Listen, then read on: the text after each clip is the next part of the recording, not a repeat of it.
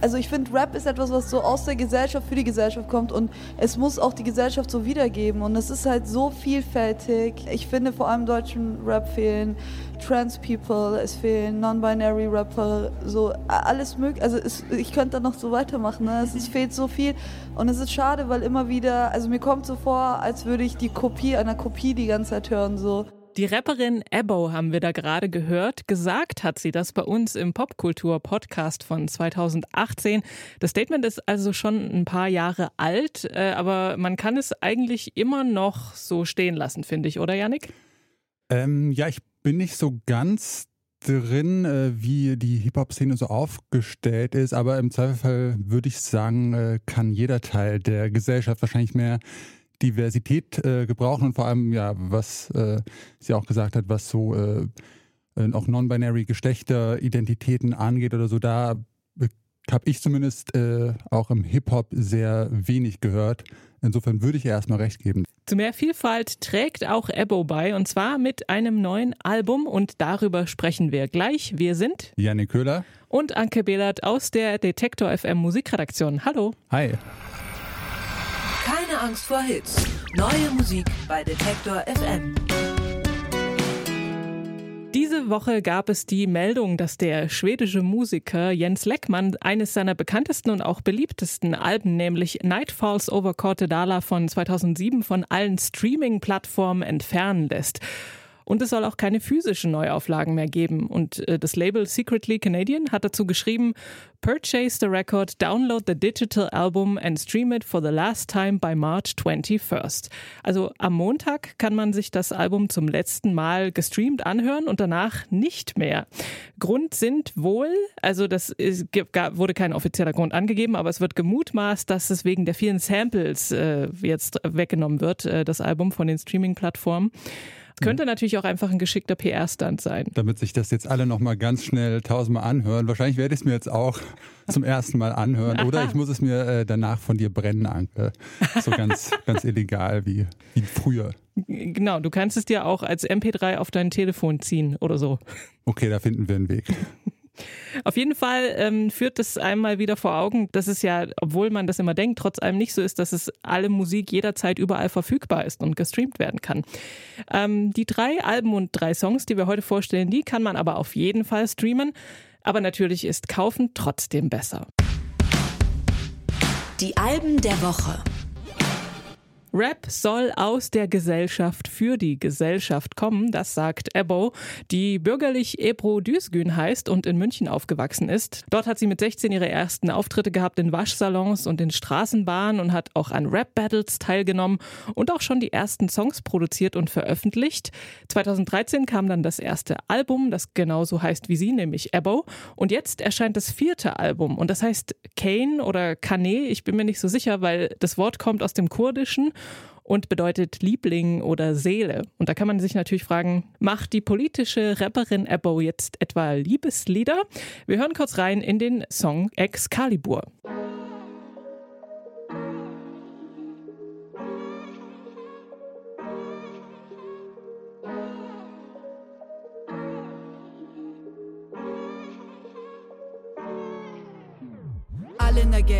Ehrenfrauen, Apple float wie Meerjungfrauen. Mama betet zu den Sternen rauf und Allah splittet all die Berge auf. Deine Jungs reden viel, lernen kaum. Schäden ihre Frauen, schauen an der Clown. Geh ins Studio und ein paar Verse auf. Musik, Medizin macht die Schmerzen taub. Der ich kann's nicht mal Fernseh schauen. Leere Augen, hoffnungslos in die Ferne schauen. Neun Kugeln, die mir jeden Tag nerven. Raum, BKA, was ein Joke, mir wird zu mehr vertrauen. Stehen gelassen mit der Fam im leeren Raum. Sie sagen, wir sind alle gleich, aber wer genau? Sag, wer genau? Fuck, keine Zeit zu verschwenden. Leben gleitet wie Seife durch die Hände. Diese Kämpfe kannst du alleine nicht kämpfen. Shit, es tut weh, an die Heimat zu denken. An die Frauen in den Bergen, die sich Freiheit erkämpfen. Und ich überleg mir neues iPhone zu schenken. Bin trapped in diesem Leben, will die Scheiße beenden. Ja, es ist easy, nicht weiter zu denken. Eichstadt und Ende. Bleib allein zwischen meinen vier Wänden. Verschwende Zeit in Stories, die nie enden. Insgeheim suche ich irgendeine Heldin, die nicht weiß es, die mir gleich ist, weiß, was mein Leid ist. Vielleicht bin ich es selbst, bin feige und verschweig es. Unsere Menschlichkeit wird getestet, doch wir sind Kinder von eisernen Legenden. Sie mein Schweres im. Ich mein, so schwer kann es nicht sein. Excalibur vom neuen Ebo-Album Canet. Und äh, hier hat man es schon gehört, es geht also nicht nur um Liebe. Ähm, der erste Teil des Albums ist so ein bisschen schneller und härter und auf, der, auf dem zweiten Teil, da geht es so ein bisschen behutsamer und reflektiert dazu. Und da gibt es dann auch so ein paar Love-Songs, würde ich sagen. Zum Beispiel Trouble, wo sie sagt, liebst du den Trouble oder liebst du mich? Oder auch Shy. Ähm, aber ansonsten geht es auch, wie schon in der Vergangenheit bei ihr, vor allem um Empowerment äh, der Community. Und dazu gibt es eben so diese kühlen Synthesizer und Drum Machine Beats und Samples. Sind auch ein paar Gastauftritte auf dem Album, zum Beispiel von Balbina. Und ich kann das sozusagen äh, aus äh, objektiver, kritischer Sicht schon irgendwie, das ist alles gut gemacht und äh, finde es auch inhaltlich ähm, interessant und gut, dass sie das sozusagen, also dass sie ihre Rolle da so ausfüllt als die Sprecherin, die sie sein will. Aber diese Soundästhetik holt mich überhaupt nicht ab. Also das lässt mich total kalt. Wirklich, okay. Mich hat es komplett abgeholt. Also ich äh, fand es wirklich extrem stark. Ist auf alle Fälle mein Album der Woche. Ähm, Gerade auch die Soundästhetik. Ich habe ja schon äh, quasi äh, am Anfang anklingen lassen, dass ich nicht so übermäßig viel Rap höre, aber ich finde tatsächlich so äh, Soundproduktion so vom modernen Rap sind einfach so tausendmal interessanter als alles, was so im Indie passiert. Und auch hier fand ich es extrem gut, so diese kühlen Synthes und Drum Machines und dann kommen noch irgendwie tausend Overdubs und Effekte und Sounds, die irgendwie so von links und rechts äh, durch die Kopfhörer wandern. Ähm, äh, ich fand den Sound super und auch das, was du sagst, so dieses inhaltliche, diese äh, Vielseitigkeit fand ich auch extrem stark. Das habe ich selten so gehört äh, im Rap, dass einfach so diese taffen, ich mache mein Ding, egal was ihr denkt, äh, Tracks gibt am Anfang, aber dann auch so super verletzliche Tracks wie äh, genauso Love-Tracks wie Chai und aber auch so dieser, äh, diese sehr kritische, kritischen politischen Texte, also dieser Track Prada, Prada Bag, der ist bei mir total hängen geblieben, ähm, wo sie am Ende dann ja so eigentlich gar nicht mehr rappt, sondern quasi äh, so erklärt, warum es, so Allmanns erklärt, also Leuten wie uns, warum es beim äh, Rap so oft um Cash und Autos und Marken und Status gibt, dass das irgendwie so ein Weg ist, sich Gehör zu verschaffen in der Gesellschaft, die auf einen herabschaut. Und ja, ich habe mich da schon äh, auch erwischt gefühlt und dachte so krass, okay, so habe ich das auch noch nie gesehen. Also es hat mir echt äh, neue Perspektiven aufgemacht. Janik, kennst du das Gemälde American Gothic? Nee. Wie, von, wie schaut das aus? Von Grant Wood. Du hast es bestimmt schon mal gesehen. Äh, das ist von 1930 und das zeigt so ein älteres Paar, ähm, die stehen vor einem Haus und der Mann schaut direkt den Betrachter an, die Frau schaut so ein bisschen vorbei und die gucken ganz ernst und der Mann hat so eine Mistgabel in der Hand, so eine dreizackige. Okay, ich weiß nicht, ob ich es gesehen habe, aber ich weiß, worauf du hinaus willst. genau, die Band Martial, die bezieht sich nämlich auf dem Cover ihres äh, neuen Albums auf dieses Gemälde.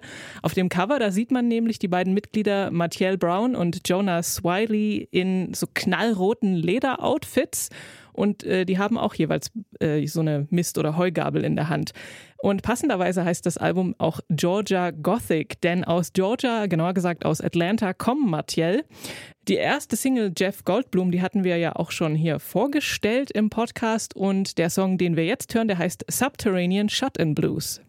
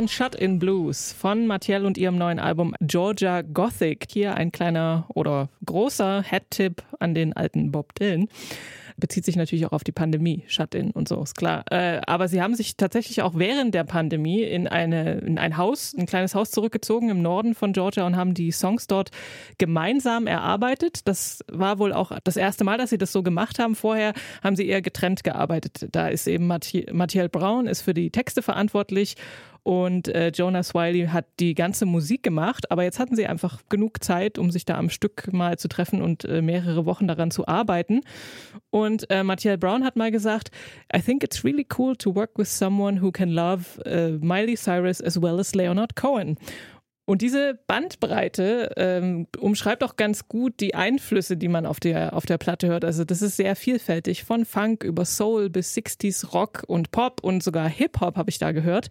Und ich finde es sehr, ähm, es hat mir total viel Spaß gemacht, sehr überzeugend dargeboten, das Album. Mm, ja, mir hat es auch Spaß gemacht. Ich mochte auch so diesen Mix, schon ja sehr doch irgendwie so Garage Rock, Country-lastig, aber genau, was du meinst, ist dann doch irgendwie plötzlich so, so Hip-Hop-mäßiger Sprechgesang auch mit reinkommt oder so äh, psychedelische Gitarren-Feedback. es hat mich jetzt nicht so total umgehauen. Ähm, ich glaube, mir hat irgendwie so ein bisschen was gefehlt, was das Album, was den Sound jetzt irgendwie so besonders macht. Ich hatte schon das Gefühl, es sind alles so Elemente, die man irgendwie in der Art schon mal gehört hat. Aber ich fand, es hat mir auf alle Fälle äh, sehr gute Laune gemacht. Es waren irgendwie so ein paar Indie-Ohrwürmer dabei. Äh, es hatte so voll den warmen, sonnigen Sound, und wie äh, lässige Grooves. Also ich fand, es war so eine richtige, ist so eine richtige immer gut Festivalband konnte mich schon äh, sehr gut äh, vorstellen, so spät nachmittags auf der Wiese in der Sonne. Und äh, ich habe hab sogar geschaut, sie spielen sogar dann dieses Jahr auf immer gut. Aha.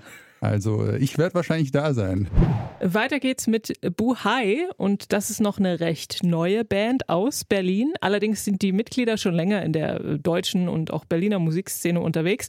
Die Frontfrau Miriam Kilic zum Beispiel, der Schlagzeuger Michael Fromme und Gitarrist Dirk Heffner, die waren zusammen auch mal als Pretty Mary Kay, haben die zusammen gespielt und auch schon Platten veröffentlicht und Konzerte gespielt eben. Mit Buhai haben sie dann vor einiger Zeit angefangen, deutschsprachige Songs zu schreiben bei bei Pretty Mary Kay waren das eben englische Texte.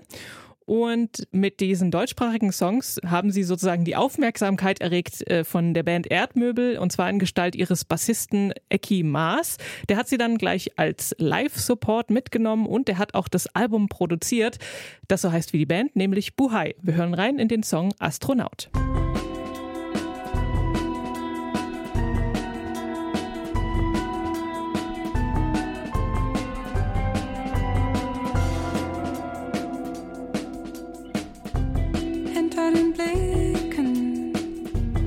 Russian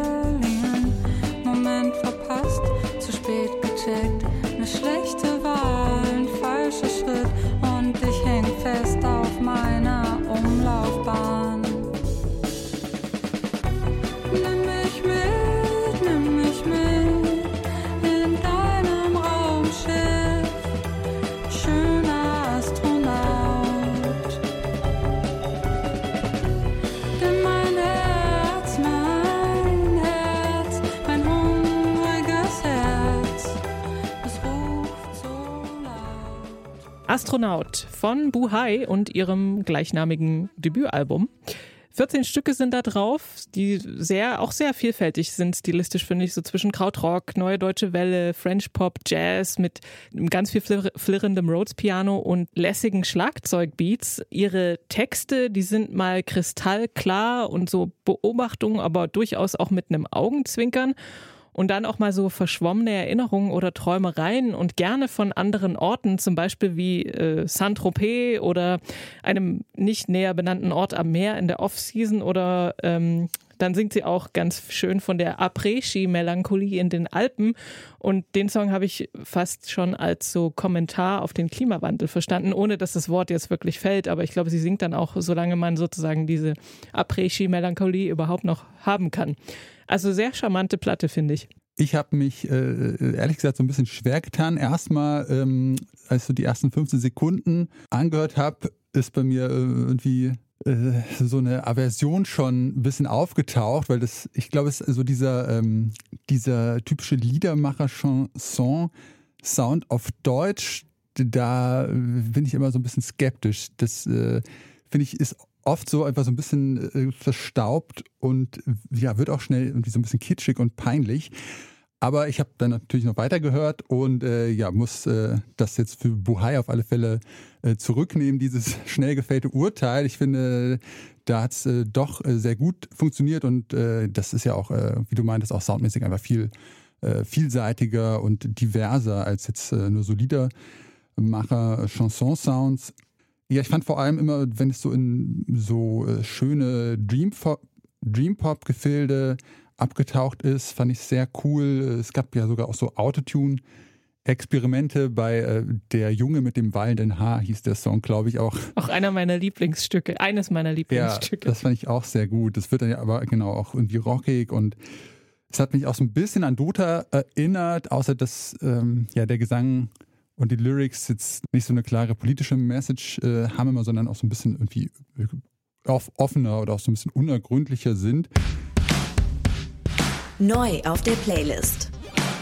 Ja, wir starten bei den Songs mit einer äh, Indie-Legende, kann man vielleicht äh, schon sagen. Auf alle Fälle eine der prägendsten und ja auch erfolgreichsten Indie-Bands äh, dieses Jahrtausends. Die kanadische Band Arcade Fire, äh, die ist zurück ich war ehrlich gesagt noch nie so riesiger Arcade Fire Fan, aber die Band hat auch äh, einfach gefühlt immer auf allen Festivals gespielt, auf denen ich auch war und deswegen hat mich deren Musik äh, schon immer äh, begleitet einfach. Ich weiß nicht, wie äh, stehst du so äh, auf der Arcade Fire Fanskala? Wo, wo, wo ordnest du dich ein?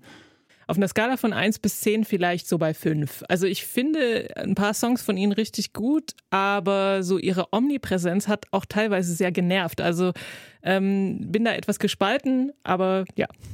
Okay, dann hast du äh, dieses äh, neue Album von ihnen vielleicht nicht äh, total herbeigefiebert, aber ähm, genau, das kommt jetzt raus. Fünf Jahre nach Erscheinen äh, des letzten Albums Everything Now haben sie eine neue Platte angekündigt. Äh, We soll die heißen, am 6. Mai erscheinen. Und äh, eine Doppelsingle daraus, die äh, kann man sich jetzt schon anhören. Lightning One und äh, Lightning Two. Wir hören in äh, letztere rein.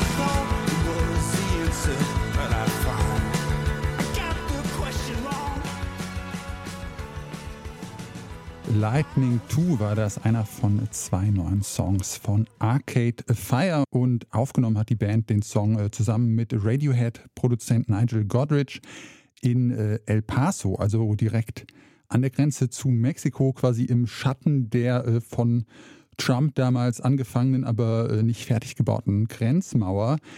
Und ähm, die Ereignisse und so diese Eindrücke, die es dort zurzeit gab, Also, dass Corona damals irgendwie so einen traurigen Höhepunkt erreicht hat, dass Trump die Wahl verloren hat. Und viele Menschen, die da natürlich so in dieser Grenzregion auch aus Südamerika kommen, um irgendwie in den USA ein besseres Leben zu suchen. Das sagt Sänger Win Butler, ist alles so mit in den Song eingeflossen. Und ähm, das finde ich, wird in dem Song so ganz schön in diesem Bild des Gewitters so transportiert. Also das so ein Gewitter, was irgendwie erstmal so die Ruhe vor dem Sturm und dann alles aufgewirbelt, vielleicht auch etwas zerstört wird, aber ähm, so dieser Optimismus und die Hoffnung, dass, dass danach wieder was Gutes kommt, das fand ich wurde sehr gut eingefangen. Also What will the light bring ist so eine sehr prägnante Textzeile und ja, das wurde hier mit so diesem äh, typischen Arcade Fire Pathos ja gut gut umgesetzt, fand ich. Auf jeden Fall, das ist so ein richtiger Vollgas im typischen Arcade Fire Stil Song, der also von Anfang an eben in die Vollen geht, Klavierakkorde, das Schlagzeug prescht und so und alle es gibt diesen typischen auch so ein Sing-mit-Refrain oder Mitsing-Refrain, sollte man sagen. Ähm, ich hatte das gar nicht so, also den Hintergrund hatte ich jetzt gar nicht so im Kopf. Ich habe es mir tatsächlich nur so angehört und dachte, ah ja, Sie können eben auch nicht aus ihrer Haut, aber ist ja vielleicht auch nicht das Schlechteste. Also man kann sich den Song auch ganz gut live vorstellen, wenn dann alle anfangen zu hüpfen mhm. auf den Festivals und so. Bei unserem nächsten Song, da schrauben wir den Bekanntheitsgrad ein bisschen äh, runter. Sharping heißt die Band, äh, wie der Nachname des ehemaligen Verteidigungsministers. Und das ist ein ja ziemlich äh, trashiges Popquartett aus Berlin. Äh, das bekannteste Mitglied äh, dürfte wahrscheinlich äh, die Nervendrummer Kevin Kuhn sein. Und so viel gibt es von dem Projekt bisher auch noch nicht zu hören. Also eine EP haben sie, die man irgendwie auf Bandcamp finden kann, Powerplay. Und am 1. April, wahrscheinlich auch nicht ganz zufällig gewählt, das Datum, da kommt ihr Debütalbum Unser Charping raus. Ja, auf was man sich da so einstellen darf, das kann man jetzt schon in dem Song I Smoke Me Fat hören. I smoke me fat, you smoke you fat. Jetzt mal ganz unter uns. Vom wegen alles locker oder frei nach dem Mund. Hier wird getanzt und getrunken und die Stimmung ist okay. Was soll denn daraus werden? Ach, das tut doch niemand weh. Aha, so kann man's lassen. Ständig wird etwas geschraubt. Sag mal, hast du mitgefeiert? Nee, ich hab mich nicht getraut. Na, dann legen wir mal los. Meinst du wirklich? Ja, ich meine. Die Münzen sind gepackt. Gib doch bitte mal die Scheine, denn jeden Tag nur arbeiten gehen macht mich nicht glücklich. Deshalb sitze ich auf dem Sofa und ich bin unersetzlich. Jeden Tag nur arbeiten gehen macht mich nicht glücklich. Deshalb sitze ich auf dem Sofa und ich bin unersetzlich. I smoke me bad, you smoke you bad. Also Butter bei die Fische, jetzt komm doch mal zum Punkt. Ach, wo fange ich da nur an? Es gibt doch keinen Grund. Früher war ich einsam, heute hab ich den Salat. Mann, mir fehlt nur noch das Dressing. Kein Problem, hab ich parat. Jeden Tag nur arbeiten gehen macht mich nicht glücklich. Deshalb sitze ich auf dem Sofa und ich bin unersetzlich. Jeden Tag nur arbeiten gehen macht mich nicht glücklich. Deshalb sitze ich auf dem Sofa und ich bin unersetzlich. I I Smoke Me Fat von der Band Sharping. Ja, es ist äh, harter Trash, aber mit äh, viel Liebe gemacht, würde ich sagen. Ähm, ja, wir haben uns gerade beim Hören schon ganz gut kaputt gelacht hier im Studio. Äh, ich bin auch einfach Fan von guten Trash. Also ich fand es wirklich einfach sehr witzig, so diese diese totalen Nonsens-Dialoge. Also die Zeilen sind irgendwie so bescheuert, dass man es eigentlich nur feiern kann. Früher war ich einsam, heute habe ich den Salat, mir fehlt nur noch das Dressing, kein Problem, habe ich parat. Äh, ich, ja, ich fand es äh, einfach sehr äh, witzig und nach den ganzen ernsten Sachen, die wir heute haben, auch äh, sehr erfrischend und äh, hatte das Gefühl, es ging dir ähnlich, Anke. Ja, also ich habe erst gedacht, I Smoke Me Fat, ist das irgendwie schlechtes Englisch? Ist auf jeden Fall extrem absurd und äh, hat mich jetzt beim nochmal hören so ein bisschen an Fishmob erinnert, die äh, in den, also zum Beispiel bei Songs wie Bonanza Rad, wo sie ja auch so das einfach crazy drauf loslabern, äh, auch so feiern und dann eben so ein bisschen reimen. Aber das ist, also ist ja nicht so wirklich sinnvoll oder äh, aber es ist einfach nur äh, sich ein bisschen ausleben und äh, die Absurdität hochhalten. Und das finde ich auch sehr sehr gut. Und das ähm, Thema nicht arbeiten, welches ja hier so ein bisschen aufgegriffen wird, ist ja tatsächlich auch ein klassisches Punkrock Sujet, kann man sagen. Und das hatten sie ja auch schon in ihrem ersten Song, den ich mir dann gleich nochmal angehört habe, äh, Alternative zur Umwelt heißt der da geht es auch darum, dass man eigentlich, äh, also dass man nur so von Wochenende zu Wochenende lebt und die Tage dazwischen ist alles nur stupide und so. Macht auf jeden Fall sehr viel Spaß. Anke, ähm, wie musikalisch sind deine Nachbarn so? Hörst du die äh, manchmal singen? Oder was anderes machen? Nee, also ich glaube, in unserem Haus wohnen keine Musikerinnen oder Musiker, aber neulich drangen mal so Hip-Hop-Sounds vom Nachbarn rüber. Das war aber alles. Also normalerweise hört man das nicht oder nur, wenn irgendjemand eine Party macht und laut Musik mhm. hört. Das kommt aber auch nicht so oft vor. Okay. Tja, sonst hättest du jetzt vielleicht nämlich schon äh, eine neue Band gegründet und vielleicht? würdest jetzt durchstarten, äh, weil das haben nämlich Pia Malik und Sabrina Mileo Cunningham gemacht. Die beiden, die haben in New York äh, zufällig in aneinander angrenzenden Wohnungen gelebt und haben sich dann äh, immer gegenseitig durch die Wand quasi singen gehört ähm, und fanden das dann so gut, äh, die Stimme der jeweils anderen, dass sie äh, dann eine Band zusammen gründen wollten. Haben sie noch eine Freundin, Naya Gesell Brown, mit äh, zu den Vocals geholt und daraus ist dann 2017 die Gruppe Say She She entstanden, die mittlerweile aus äh, sieben Musikerinnen und Musikern besteht. Die Pandemie, die hat dann die Veröffentlichung von ersten Songs ganz ordentlich verzögert, aber vor ein paar Wochen ist äh, die Debütsingle erschienen, Forget Me Not.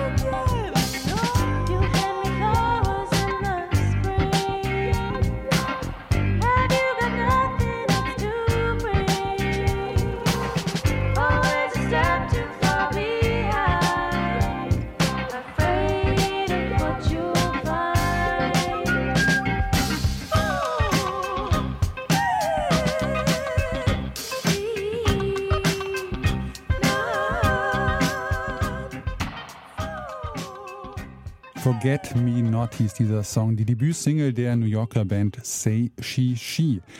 Und äh, dieser Song, der ist auch so ein bisschen als äh, Hommage an die Guerilla Girls gedacht. Äh, das war so ein äh, feministisches äh, KünstlerInnen-Kollektiv, das sich äh, in den 80ern in New York gegründet hat. Und das war so Sexismus und Diskriminierung in der Kunstwelt durch verschiedene Aktionen, durch Performance äh, Poster, Plakatieren, Ausstellungen und so weiter äh, aufzeigen und kritisieren wollte und so auch ein bisschen die äh, männliche Dominanz in der Kunstwelt brechen wollte. Und diesen politischen Anspruch, den äh, kleiden Say Shishi hier in einen ja, ziemlich coolen Funk-Track, also äh, sehr so am Funk der 70er Jahre. Man hat hier diese äh, Wawa-Gitarren, einen coolen Bass-Groove, ein sehr extravagantes äh, Flötensolo, was ich äh, sehr cool fand.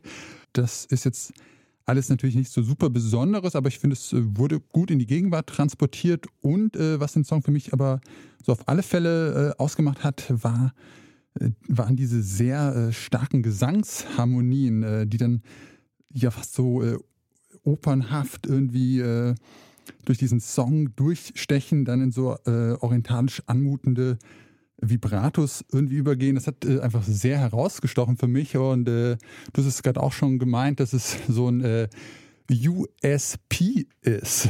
Ein Unique Selling Point, ein Alleinstellungsmerkmal könnte man auch sagen, dieses Songs oder dieser Band auf jeden Fall. Also das ist, glaube ich, das, was heraussticht. Der Gesang, das hört man ja wirklich selten. Ähm, aber auch sonst musikalisch einfach sehr cool, abgehangen, irgendwie lässig, was nicht wundert, denn die Musiker, die da beteiligt sind, kommen zum Beispiel unter anderem von den Dap Kings, also so eine Art A-Team der, weiß ich nicht, New Yorker Soul- und Funk-Szene. Die sind daran beteiligt. Und lustig fand ich auch, dass der Bandname Say She She so eine Verbeugung vor äh, Le Freak the Chic ist, also ähm, Nile Rodgers und äh, Chic sozusagen, dass sie das so ein bisschen amerikanisiert haben. Und äh, noch mehr Songs von Say Shishi es dann äh, voraussichtlich im Sommer irgendwann. Also sie haben auf alle Fälle auch äh, ein Debütalbum angekündigt. Äh, ist noch nicht ganz klar, wann das erscheint, aber irgendwann dieses Jahr wird es äh, wohl das Licht der Welt erblicken. Popschnipsel. Hendrik Bolz ist vielen vermutlich besser bekannt als Testo, eine Hälfte des Hip-Hop-Duos zugezogen maskulin. Und in den Tracks der beiden Berliner geht es oft um strukturschwache Regionen, um Drogen und Gewalt. Und jetzt hat Hendrik Bolz ein autobiografisches Buch veröffentlicht, das heißt Nullerjahre. Und darin erzählt er ganz konkret von seinem Aufwachsen in Mecklenburg-Vorpommern eben in den äh, Jahren nach 2000. Und die waren so von Arbeitslosigkeit geprägt, vor allem natürlich für die Erwachsenen. Und er und seine jugendlichen Freunde, die haben Auswege aus der Langeweile gesucht. Und da waren natürlich Alkohol und Drogen äh, ganz vorne mit dabei, aber durchaus auch die ein oder andere Schlägerei. Unsere äh, Kollegin Jessie Hughes aus der Musikredaktion, die hat mit Hendrik Bolz über diese Zeit gesprochen und was in den Straßen seines Wohnviertels so los war. Da wurden nämlich die Springerstiefel so langsam gegen Turnschuhe eingetauscht und die bösen Onkels wurden von Agro Berlin abgelöst hier müsste ich nochmal, glaube ich, so die 90er und die Nullerjahre voneinander trennen.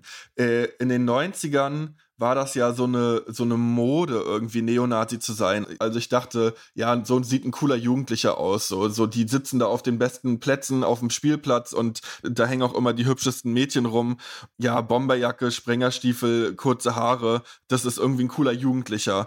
Äh, wusste aber natürlich noch nichts, also so politisch oder so, da hatte ich ja als kleiner Junge überhaupt keine Ahnung von und habe nur gemerkt, ah, in dieser, in dieser Welt, die ja äh, für mich sich schon früh so gezeigt hat, okay, dass durch Gewalt und, und dass sich dadurch hier so eine Hierarchie bildet, da, da scheinen die irgendwie ganz gut mit klarzukommen und die haben keine Angst scheinbar und die sind irgendwie stark, zu denen schauen alle auf und das hat dann natürlich irgendwie so eine Strahlkraft auf so einen, auf so einen kleinen Jungen. Ähm, ja, was ich dann aber auch im Buch, was mir wichtig war darzustellen, dass irgendwie bei mir in der Generation das nicht mehr so cool war. Also wir waren ja dann irgendwie so von MTV und Hip-Hop und Eminem und so geprägt und später Agro Berlin, dass trotzdem die Werte und auch das Vokabular, dass das auch äh, uns beeinflusst hat, dass da auch sehr viel dann später in, in dem Gangster-Rap der Nullerjahre wiedergefunden haben und ähm, also ich habe mich selber nie als Neonazi gesehen und das war auch ähm, und das war auch leicht also man musste, man musste in meiner Generation kein Neonazi mehr sein. Es ist nicht so schwarz-weiß, sondern es gibt so super viele Grautöne und, und der eine malt sich ein 88 hinten aufs Trikot, aber man, ähm, man weiß gar nicht, ist das jetzt wirklich so ideologisch oder willst du damit einfach nur zeigen, guck mal, ich bin so ein krasser Typ, guck mal, was ich mir trau und legt euch besser nicht mit mir an. Ja, und die Nullerjahre, das wollte ich noch sagen, die waren ja so apolitisch. Also bei uns war ja eigentlich so dieses, dieser Gedanke, ja, rechts oder links, ey, lass mich in Ruhe mit der Scheiße, so. Das ist so ein 90er-Jahre-Thema und äh, alles, was damit zu tun hat und Politik überhaupt, das ist sowieso alles für den Arsch. Hier läuft eh nix.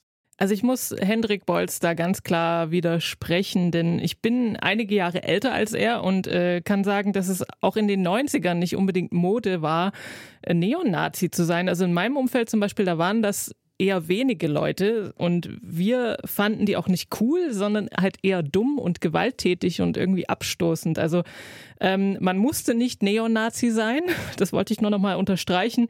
Ähm, vielleicht hat es sich natürlich aus seiner Sicht als Kind oder so anders dargestellt, das mag schon sein, aber für äh, Leute, die eben Jugendliche waren in den 90ern, und da muss ich ihm recht geben, war diese Frage rechts oder links, zumindest im Osten Deutschlands, schon die Gretchenfrage. Ja, das finde ich auf alle Fälle eine sehr äh, interessante äh, Perspektive, weil ich bin ja äh, ungefähr der Jahrgang von Hendrik Beuys, nur ein bisschen äh, jünger und habe auch, äh, bin also auch in den 90er und Nullerjahren aufgewachsen, allerdings im Westen. Und äh, mir ist auch erst klar geworden, als ich hier nach Sachsen zum Studieren gekommen bin, dass äh, halt äh, Leute in meinem Alter, die hier aufgewachsen sind, doch äh, teilweise echt äh, krass andere Erfahrungen gemacht haben, weil ich das Gefühl hatte, zumindest da, wo ich aufgewachsen bin, in der hessischen Provinz, da war dieses äh, äh Nazis, gab's halt einfach nicht. Oder es gab sie wahrscheinlich schon irgendwo Neonazis, aber die waren einfach überhaupt nicht sichtbar. Das war irgendwie keine Subkultur, die irgendwie eine große Rolle gespielt hat. Es gab dann äh, in unserem Jugendzentrum wurden immer Konzerte gegen Neonazis organisiert und alle haben Nazis rausgerufen, was äh, total super ist. Aber ich habe so meine ganze Jugend einfach einfach keine Nazis gesehen. Und dann habe ich hier Leute getroffen, die hier aufgewachsen sind und die haben gesagt, bei denen war das einfach total präsent und auch so dieses, entweder man hat mitgemacht oder man hat aufs Maul bekommen, aber also einfach, es war einfach irgendwie, äh, was war's? Anders. Ja, genau. Äh, oder man hat aufs Maul bekommen, also es war einfach ja ein, sehr anders, als ich das erlebt habe um die chaotische Zeit nach der Wende aus seiner Sicht, also aus Sicht von Hendrik Bolz, ähm, deren Auswüchse auch auf die Generation und Auswirkungen auch auf die Generation, die erst nach dem Mauerfall geboren wurde. Da geht es in seinem autobiografischen Buch Nullerjahre. Genau, das ganze Interview zu seinem Buch. Das kann man auch nachhören. Und zwar schon vor unserer nächsten Ausgabe von Keine Angst vor Hits in einer Bonusfolge. Und ich glaube, es ist die erste Bonusfolge. Die erste von hoffentlich vielen, die in Zukunft äh, erscheinen werden. Und die findet ihr natürlich hier im Feed, beziehungsweise überall, wo ihr unseren Podcast Keine Angst vor Hits abonniert habt. Und das habt ihr ja hoffentlich. Äh, für diese Woche verabschieden sich Janik Köhler und Anke Behlert. Und wir wünschen euch viel Spaß beim Musikhören und beim Lesen. Keine Angst vor Hits. Neue Musik bei Detektor FM.